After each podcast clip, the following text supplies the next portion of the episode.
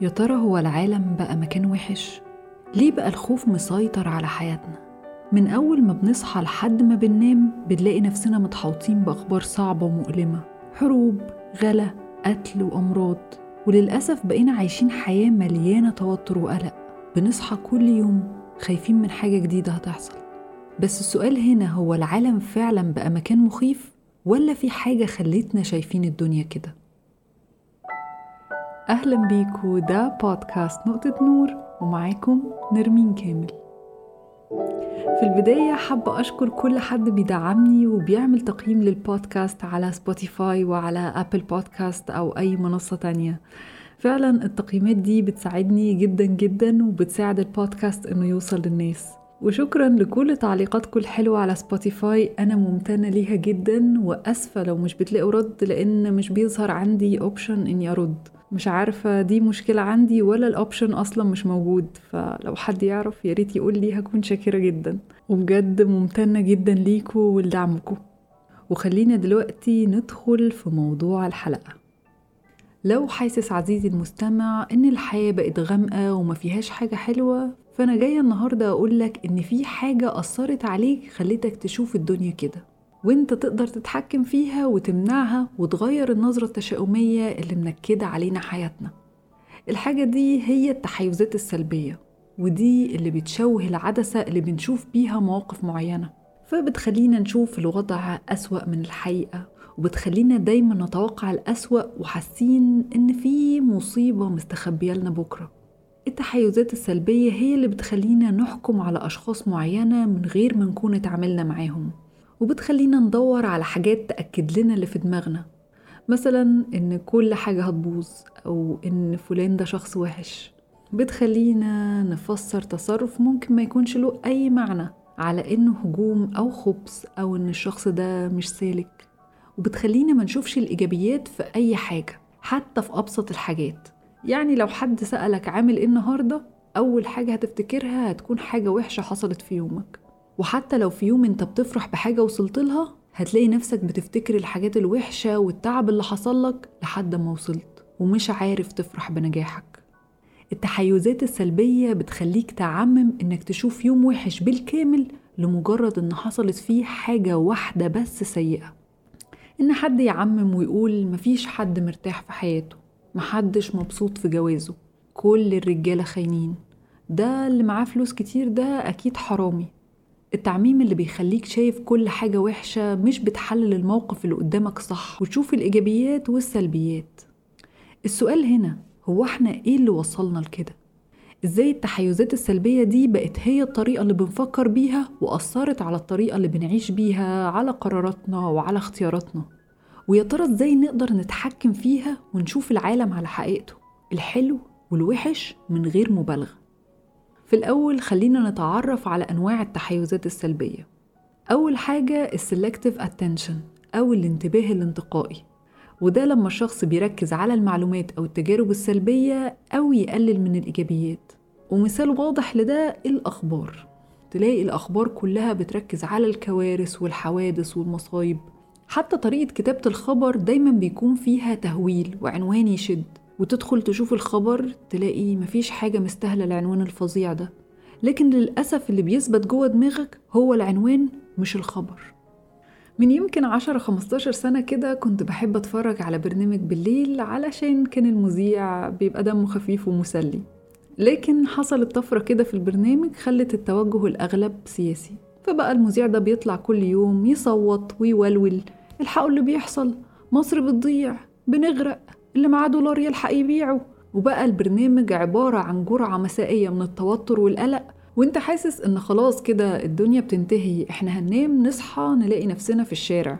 وبنفس الطريقة دي بقت كل البرامج بتشتغل. لازم تجيب الكوارث والمصايب وتغطية ساعة بساعة لأي حدث مع طبعا التهويل والولولة. دي بالنسبة لهم مصلحة وسبوبة وكل ما هتزيد ويقعدوا يهروا كل ما هيدخل لهم فلوس أكتر. لكن اللي بيحصل لما بتكون متحوط بالطريقة دي في عرض الأخبار والحوادث اللي بتحصل زيها في كل الدنيا لأنها واردة جدا. لكن أنت بتبدأ تشوف العالم بالشكل ده بقى ده منظورك عن الواقع. تصحى الصبح متعبي بالقلق اللي اتفرجت عليه في البرامج والأخبار. وللأسف الموضوع مش بيبقى على قد يوم ولا على قد خبر واحد. هو كل يوم في حاجة جديدة. الموضوع مش بيقف ما هو ده أكل عيش. ومفيش أي تركيز على أي حاجة إيجابية ولو في بتكون صغيرة أو بتتعرض بشكل صعبانيات برضو علشان ده اللي بيشد الناس. مع الوقت بتكون هي دي الطريقة اللي بتفكر بيها. ما هو حد كل يوم شايف الوحش والكوارث والسلبيات والصعبانيات. طبيعي جدا إنه يشوف الدنيا وحشة وما فيهاش أي حاجة كويسة. وبيبدأ ينعكس التفكير ده على حياتك. بتلاقي نفسك بعد كده لو حد بيقيم شغلك وقالك ده كويس وده كويس بس خد بالك ده مش قد كده. تقوم انت بقى تسيب كل الكلام الكويس اللي اتقال وتركز على الكلمة السلبية. حد منزل صورة على ال social media وجاله تعليقات كتير إيجابية.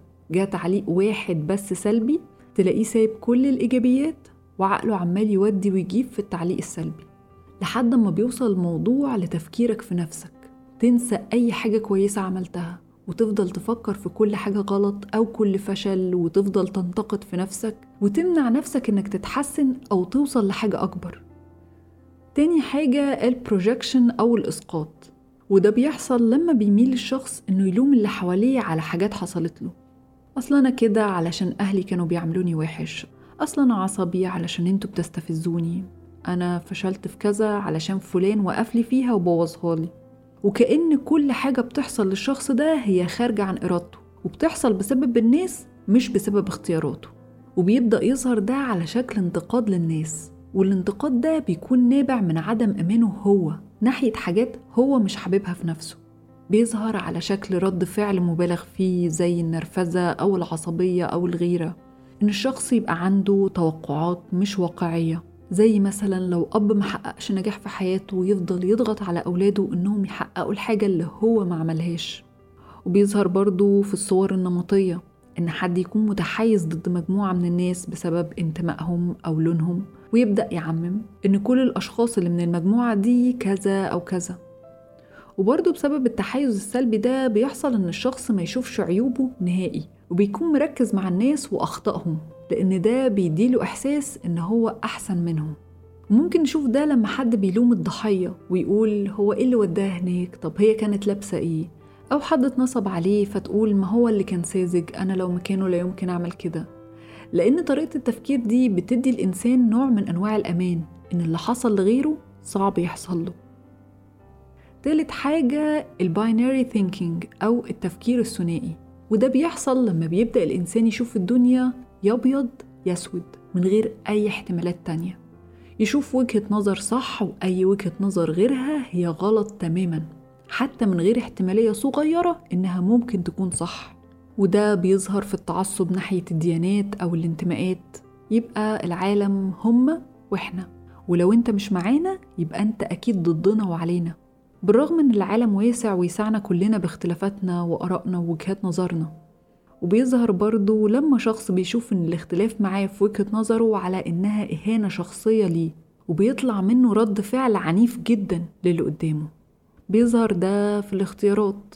لو حد قرر يعيش حياته بشكل مختلف بيلاقي هجوم لأن الناس بتكون شايفة إن أي خروج عن النمط اللي هم ماشيين عليه هو غلط لأن هم الصح والقاعدة.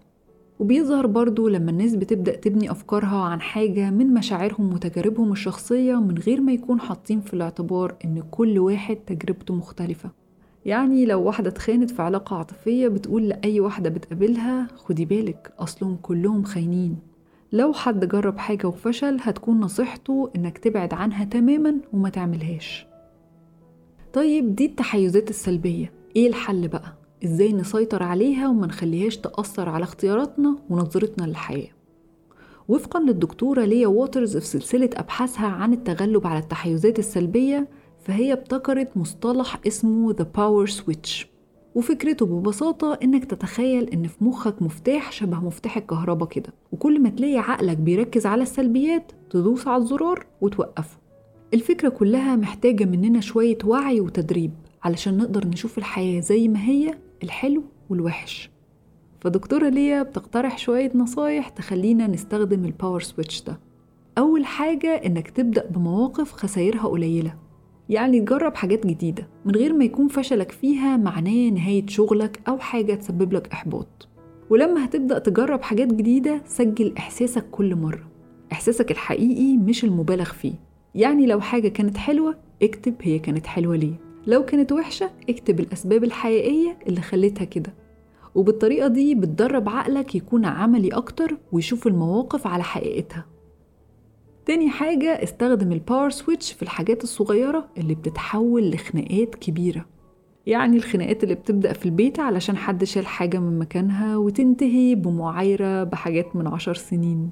أو لما حد بيرد على رسالة متأخر وبيكبر الموضوع ل... أنت شخص ما بيهمكش غير نفسك وما بتسألش في حد وأي حاجة بتبدأ بحاجة صغيرة وتافهة وتفتح وراها مشاكل كبيرة والحل إنك لو متضايق في موقف معين تسأل أنا متضايق ليه؟